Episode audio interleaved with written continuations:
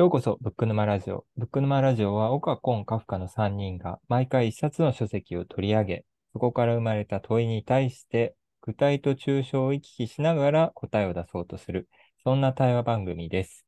3人で思考の沼を楽しんでいきます。ということなんですが、一点お知らせがありまして、岡さんがですね、産休に入られたということで、はい、今回はちょっとスペシャルゲストの方にお越しいただきまして、はい。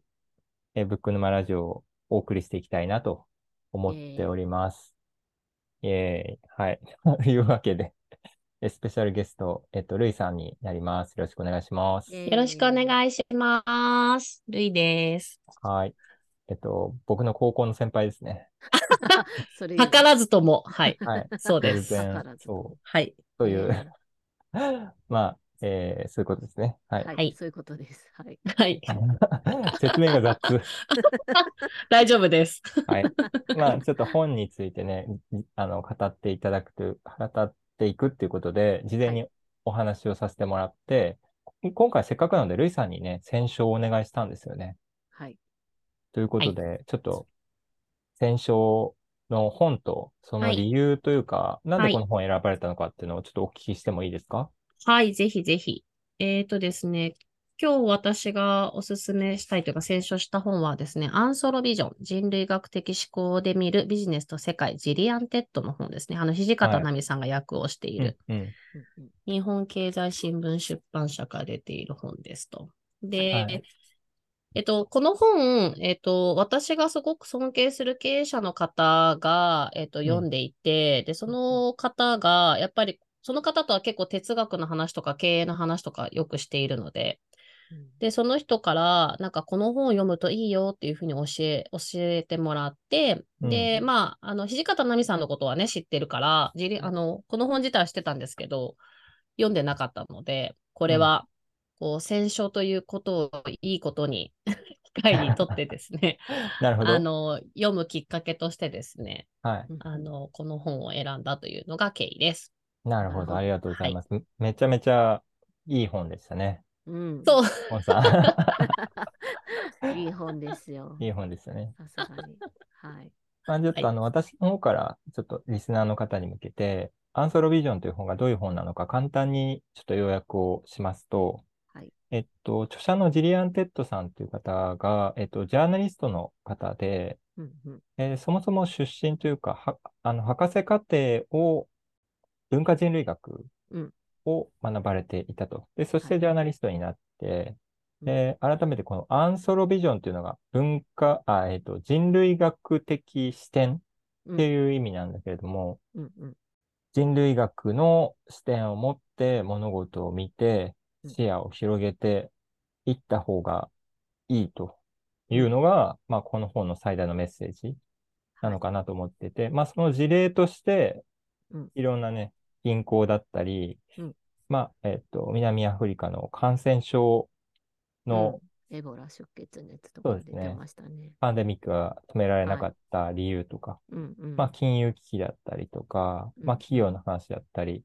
まあ、心理学の話だったり、様々な観点で、まあ、文化人類学的視点、そんなものを持って、うん、まあ、これは本書のキーワードでもあるんだけど、未知なるものを身近なものへ、そして身近なものを未知なるものへっていう風にした方が、まあ、視野が広がって、とっても、うん、物事の本質を見れるんじゃないかっていうことをおっしゃっていると思いました。はい。はい。ということで、えー、っと、はい、今回は、うん、まあ、本書の、その、まあ、メインテーマでもあるんですが、インサイダー兼アウトサイダーになるにはどうしたらいいか。はい。ということを一緒にちょっとお話していきたいなと思ってるんですが、それは、まあ、インサイダーっていうのはわかりますよね。そのチームの中の人間として見る視点。で、それに対してアウトサイダーっていうのは、そのチームの外から見た視点。うんうん、そのジリアン・テッドさんは、フィールドワーク的に、その、例えばタジキスタンの民族にうんフィールドワークに行って、自分が異質なものになって、要うん。要はアウトサイダーの視点を持つって、最初はその民族を見ていて、で、うん後にインサイダーになった時に、なんかこう自分にとっても新たな気づきがあるし、えーそのタジキスタンの民族にとを見た時にも自分は異質な存在として見てるから、いろんな視点が見えると。でうんそれを僕たちは実際どうやったらいいんだろうっていうことを、ちょっと話していきたいなと思ってるんですけど、なるほど。伝わりました？はい。大丈夫かな？はい。大丈夫。なんかこのアウトサイダーから始まって、その例えばタジキスタンの中で暮らしてみたら、インサイダーになっていくっていうこのグラデーションの行為の中で、うんうんうん。その自分の、なんだろう、えっ、と、気がついたら変わってたみたいなことに気がつくとか、そういうことだよね、多分ね。起きてることって。そうですね。か、うんこれが当たり前な、最初は違和感があったものだったのに、気がついたらうん当たり前になってたとか、そうんそういうことが発見されているんだよね。うん。でそれがどっちもあるってことだよね。インサイダーからアウトサイダーの時も、アウトサイダーからインサイダーになる時もあるってことだよね。そうんうんうんう。だから、両者の視点を持つっていうのは、うん。すごく大事だと、まあ確かにその通りだなとは思うんですが、うんう。うんんまあ実際ね、ちょっとどうしたらいいんですかね、コンさん。あ、コムさん って言われたけど、あの、私はうんうん。10代の終わりから20代にかけてアメリカで暮らして日本に戻ってくるっていう経験がそうだ。あるんですけど、うんうんうんフィールドワークしてるじゃないですか。そうなんですよ。どうでした？もそれって、あ、どうでした？最初はやっぱりなんかちょっとめ 違和感感じた？いや、私、意外と、あの、ね何ですかね、私、北海道なので、生まれ育ちが。うんうん北海道って割とあんまりしがらみがないっていうか、へなんか、ー。あの、なんて言うんだろう、古くからずっとうん。いる人たちも少ないし、まあ、うん。へー追っても3世代ぐらいなんですよね。うんうんうん。で、まあ、結構大学出たら本州に行くとか、あうん。まあ、高校出たら本州の大学行くとかっていう人も多かったり、就職は本州でとかっていう感じで出てく人も多いので、うん。なんかまあ、あと入ってくる人も多いし、なんかこういろんな人がいるみたいなところだからだったのか、うんアメリカで暮らすことは言葉の壁がそんなに、まあ、あと全然違うところに行くっていうのがあるから、うん。違って当然みたいなのもあったし、はいそんなに違和感を強く感じなかったんですよ。うんそれを体験したくて行ってるところもあるからね。うんうんで戻ってきたら、戻ってきた時に私が戻ったのが北海道じゃなくて東海地方だったんですよね。うんあ、そうか。うんだ。から、うんと、そこで何が起きたかっていうと、カルチャーギャップを感じたんですよね。あ、逆に？そう。アメリカからそ アメリの東カには海地方に？うんそう、アメリカには感じなかったのに、東海地方には感じたんです、へー同じ日本で。面白い。そう。っていうのがあって、え、それはなぜ感じたんですか？まずね、あ、同じ日本人のはずなのに違う、文化が違うっていうのが、うんすごく驚いたんですよね。あの、なあ名古屋市に最初行ったんですけど、うんうんまあ、全員ではないと思うんですけど、多くの人はずっと自分の実家から離れず、はいはいはい。就職も自分の実家でして、自分の実家が通って、結婚しても中には、その実家からそんなに遠くないところで暮らすみたいな人が結構なんか私の周りにはいて、うん私にはあまりちょっと考えられなくて、それが。うん。っていうのもあるし、そういうこまあ、あと方言とかもちょっと違ったりとか、なんかお、関西弁みたいにすごいこう違うみたいなものでもないし、うん。だけどなんか違うとか、うん そのちょっと違うがいろいろいっぱいあって、うん。のと、あとまあその日本からアメリカに出てまた日本に戻ってきたっていうそのインサイドアウトサイドをこう得たことで、そうん。のアウ,、アウトサイドとして日本を見るみたいなうんうんうん。のが、ちょっとこう、時間がかかったんでしょうね、適応にね。ああ、うん。そういうことね。なるほど。うん、なんかみんなと同じことしなきゃいけないとか、うんうん。うん、なんか、こう、いろいろね、空気を読むみたいなところもあったりとか、うん。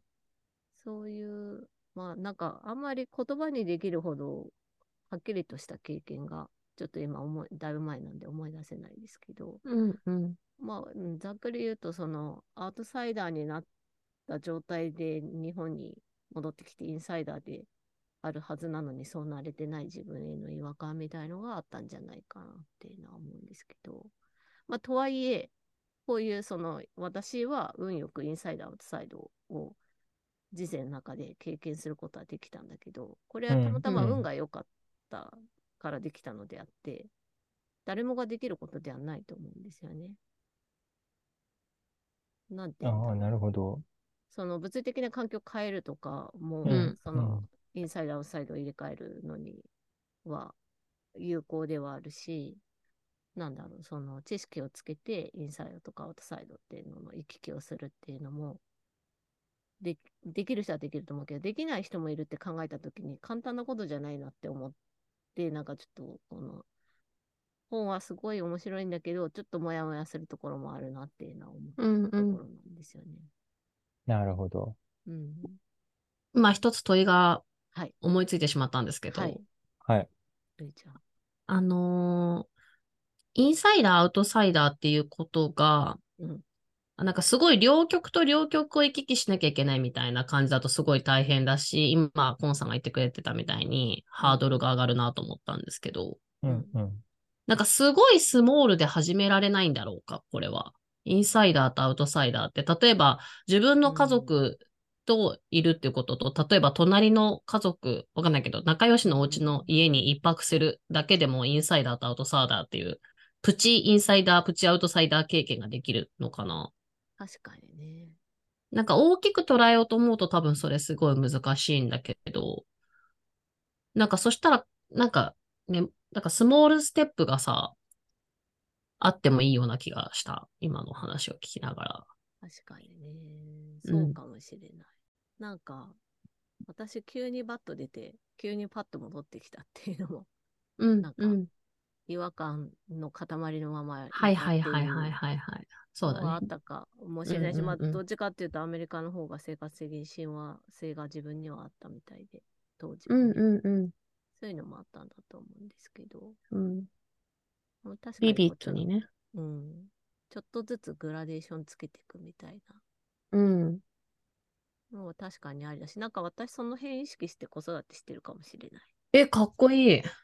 そんなにかっこいい話じゃないけど、なんか、ほら、一人で、私すごくなんかこう、うん。すぐキャパシティ超えちゃうので、うん。一人でできないと思う。うんうんうんだから、うん。いろんな人が子育て関わったらいいと思って、そうね。うん。子供を自分だけで抱え込まないっていうのはすごい意識してて、うんでもなんうん。か今、ルーちゃんが言ってくれたみたいに、うんうん。まあ、例えばおじいちゃんおばあちゃんの家に行くっていう違う家庭でちょっと過ごすみたいな経験をうんずちょいちょいしてるのとずっと家にいるだけだとまたちょっと違うのかなってう思んうん。なんか子供ってさ、もしかしたらこのインサイダー、アウトサイダー、パまあ、めちゃくちゃ瞬間瞬間でやってんのかもね、そういう意味では。そうかもしれないよね。家と家庭没入、没入してるじゃんね。そうだね。遊びとかもそうだしね。うん。学校と家とかね。うん。もう全然なんか違う役割演じてる。演じうんてるっていうか、ね。いや、でもそうよ違う喋りね。方してるのを見たりするうんとすごい面白い。面白いよね。文人だよね、完全にね。うん、すごい。子供の方が文人かもしれないよね。ねうん。大人なんかの方が考えちゃうか。はいうん。なんでしょちょっと思ってたのが、うん。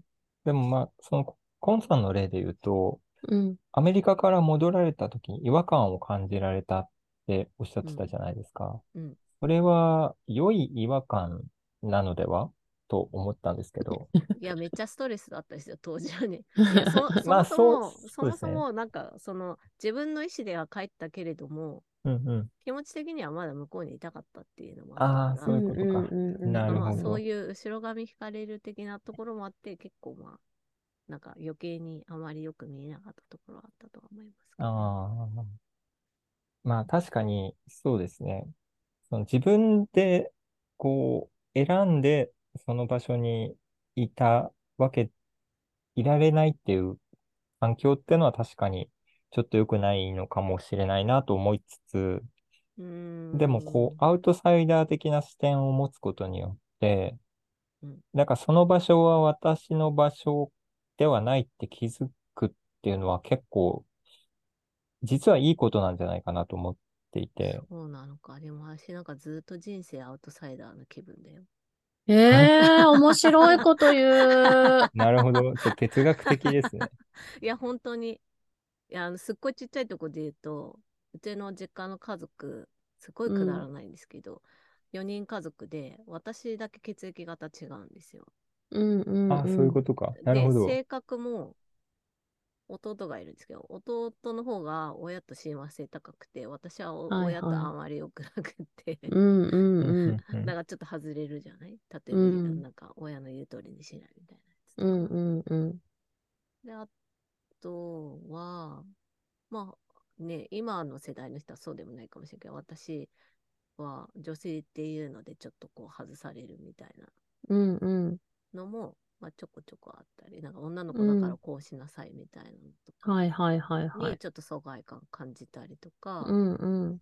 学校もなんかあの自分の町の隣町の学校に中学入ったりしたので、うん。で、その学校ではほとんどその同じ市内から帰ってる人が多いから、またちょっとうん外の人じゃない。ああ、うんでも自然とアウトサイダー的な視点を持ってたっていうこと？うんわかんないけど、なんかずーっとね、なんか幼稚園ももっと遡 ると、幼稚園も途中から変わって、なんか馴染めず終わったみたいな感覚もあるし。ああ、あなるほど。わかった。だから結局今回のイシューって、インサイダー兼アウトサイダーになるにはどうしたらいいかだっけだから、う。うんん僕はど、どっちかっていうと、インサイダーになりがちだから、どうやったらアウトサイダーの、こう、し視点を取るか、あの、得るかっていうことを考えてたけれども、うん。インサイダーにもうなならないといけないっていうか、ならないといけないってことはないけまあ、どどっ、ちもやんなきゃいけないもんね。県だからね。変だからね。自分の、あの、なんていうのかな、こ居心地の良い場所を見つけつつってことですよね。でもそういう意味では今、見つけてるんじゃないですか。見つけてんのかな？私でもどこ行ってもなんかすごく中に入り込めてる感覚はないですよ。自分で作るんじゃない？それ。自分で作る？自分で作るんじゃない？自分の場所は。あ、なんかちょっと有意識っぽい。かかっこいいかっこいいこと言ってる。いやなんか自分で作ってる？そう、自分で作ること、なんかさ、それ私も最近思ったんだよね。私もいろんなところに顔出していろんな人で失敗してて、なんかこう、厚かましいからぐいぐいいけるけど、でもなんかこう、自分の中にある、な、ここは私の場所だな、みたいな感覚って実はあんましなったことなくて。なるほど。で、これ思った時に、もう自分でそれやるしかないんかなって最近思ってたんだよね。やるしかないっていう自分で自分の場所はここだっていうのを作り出すしかないのかなと思っていたっていう感じ。なんとなくわかるね、その感覚は。ねえ。うん。で、だからそうやって自分のことを満たすことでしかインサイダー的な感覚にはなれないのかもしれない。うん、なんか面私ってこういう生き物だからもうそんなもんかみたいうん。な。なんかどっかに。にすごく属性感じたりとかっていうことがない、うん。うん、なんかそういう気質、気質っていうかそういう生き物なんだなと思って、うん。まあいっかみたいな。いろんなとこいて、それなりに楽しそれいいよね。うんうんうんうん。そんな感覚かな。なんかさ、でもちょっと思ったのはさ、そのアウトサイダーということってさ、なんか感受性が強いからすごくそう感じやすいのかなっていうふうに思ったのと、私のし視覚視点では。で、うんうんアウトサイダーにめちゃくちゃなれるってことは、インサイダーにめちゃくちゃなれるってことな気もするんだよね。なんかさ、ほとんどのことって表裏一体じゃん。だから、なんかそっち側がいけるんだったら、うその反対側もギューって極められるような気がしていて。なんかでなるもさ中に入り込む、例えばね、私のうん。仕事ってすごくうん。業界が狭くて、うんうんう例えば自分の勤務してる所属先しかし知らない世界うん。みたいな、ん。うん。胃の中のカード状態になりがちなんだけど、うんうん。そそこに自分が入ったって思った瞬間にすっごい気持ち悪いなって思う。のね、私うは。んうんうんうん。で、抜け出したくなっちゃうの、そこから。うんうんうん。そ、なんだろう。し、なんか自分の中で、そうんの、アウこう、人と違うみたいな感覚でいるのを楽しんでるところもあって、そうだよね。うんうんうんうん。まあ、なんか、あある種アイデンティティに近いというか、そうだよね、ふわふわしてるねと。ころが。うんうんうんうんうん。まあなんかい、や、だからこう、使い分けられればいいよね。ごめんね。あうん。そう。なんかどっちかだからどうとかって思わない状態なのがナチュラルなのかもしうれない。んうんうんうんうんうん。ただ思うのは、インサイドに強く入りすぎたり、アウトサイドにこう引っ張られすぎ、その両極端っていうか、なうんエッジにいると、うん。なんて言うんだろう、お互いを理解できないっていうか、溝がすごく深いっていうか、そういう感じになるのかなっていうのああったりはする。ああ、その中間地点にいるっていう感じはすごいいいですね。中間地点が、まあ、どっちにも行けるよみたいな、うん。中間地点っていうか、どっちに入ってもいいどっちみたいな。にも行け。る状態でいるっていう。うん。なるほどね。確かに。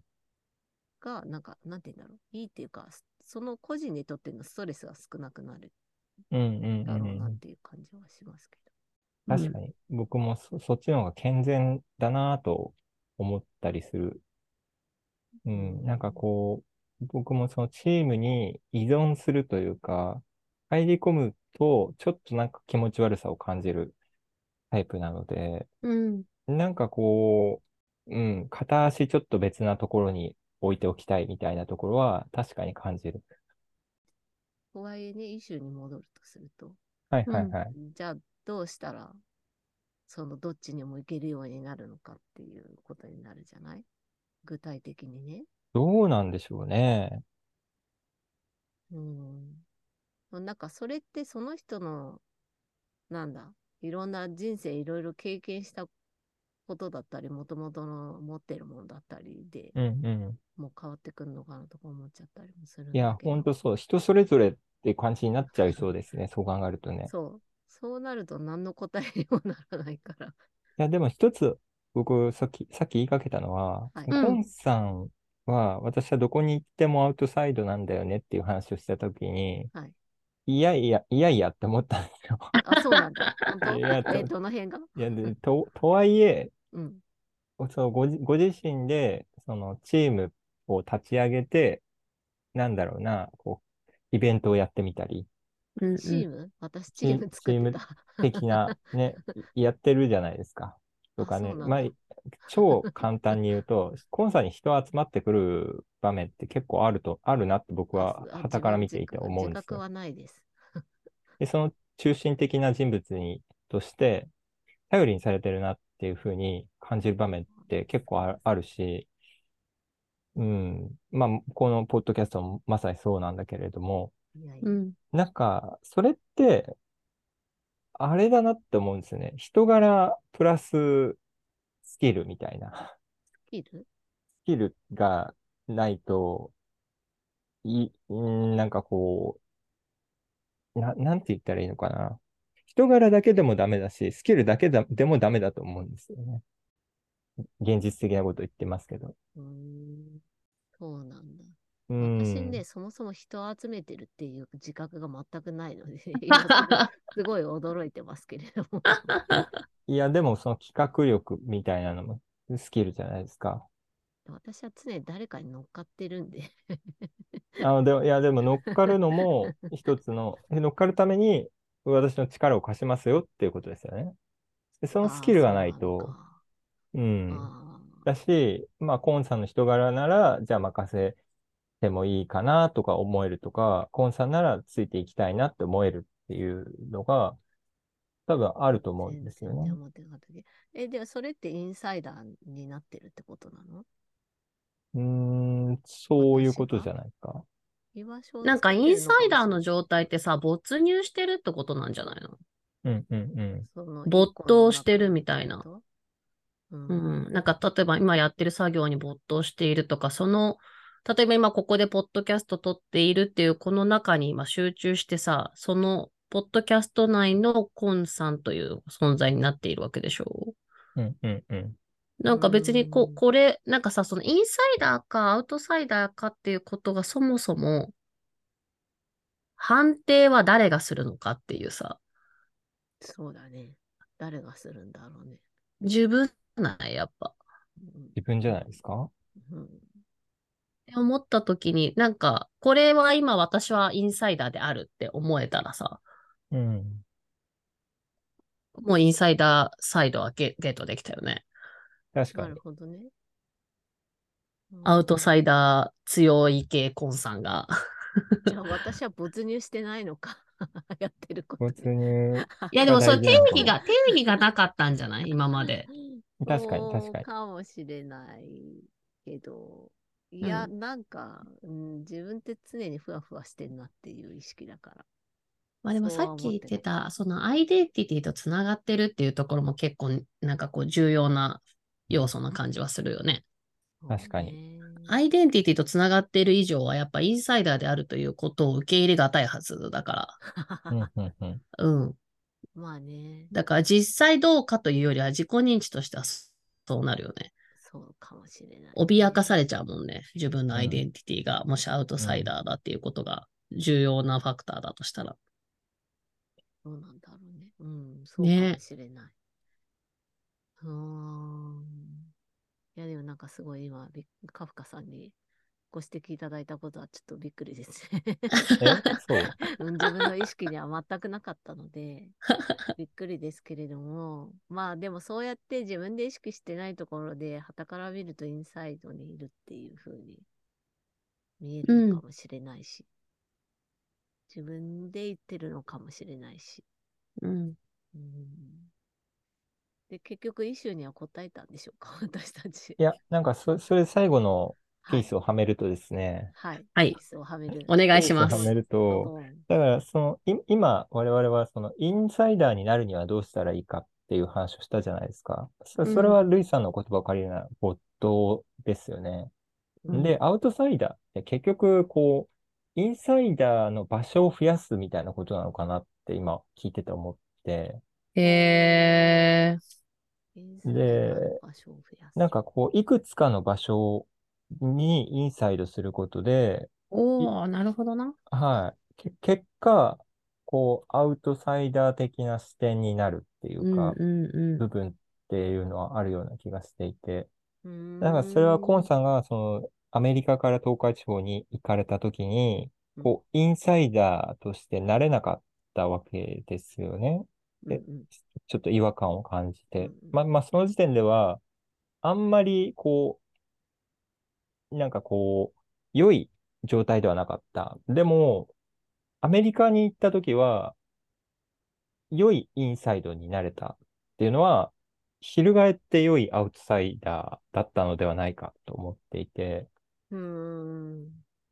なるほど。なんか、その、私に合わないからちょっと違うって思ってしまうっていうのは、あんまり良い視点ではないのかなっていう気がする。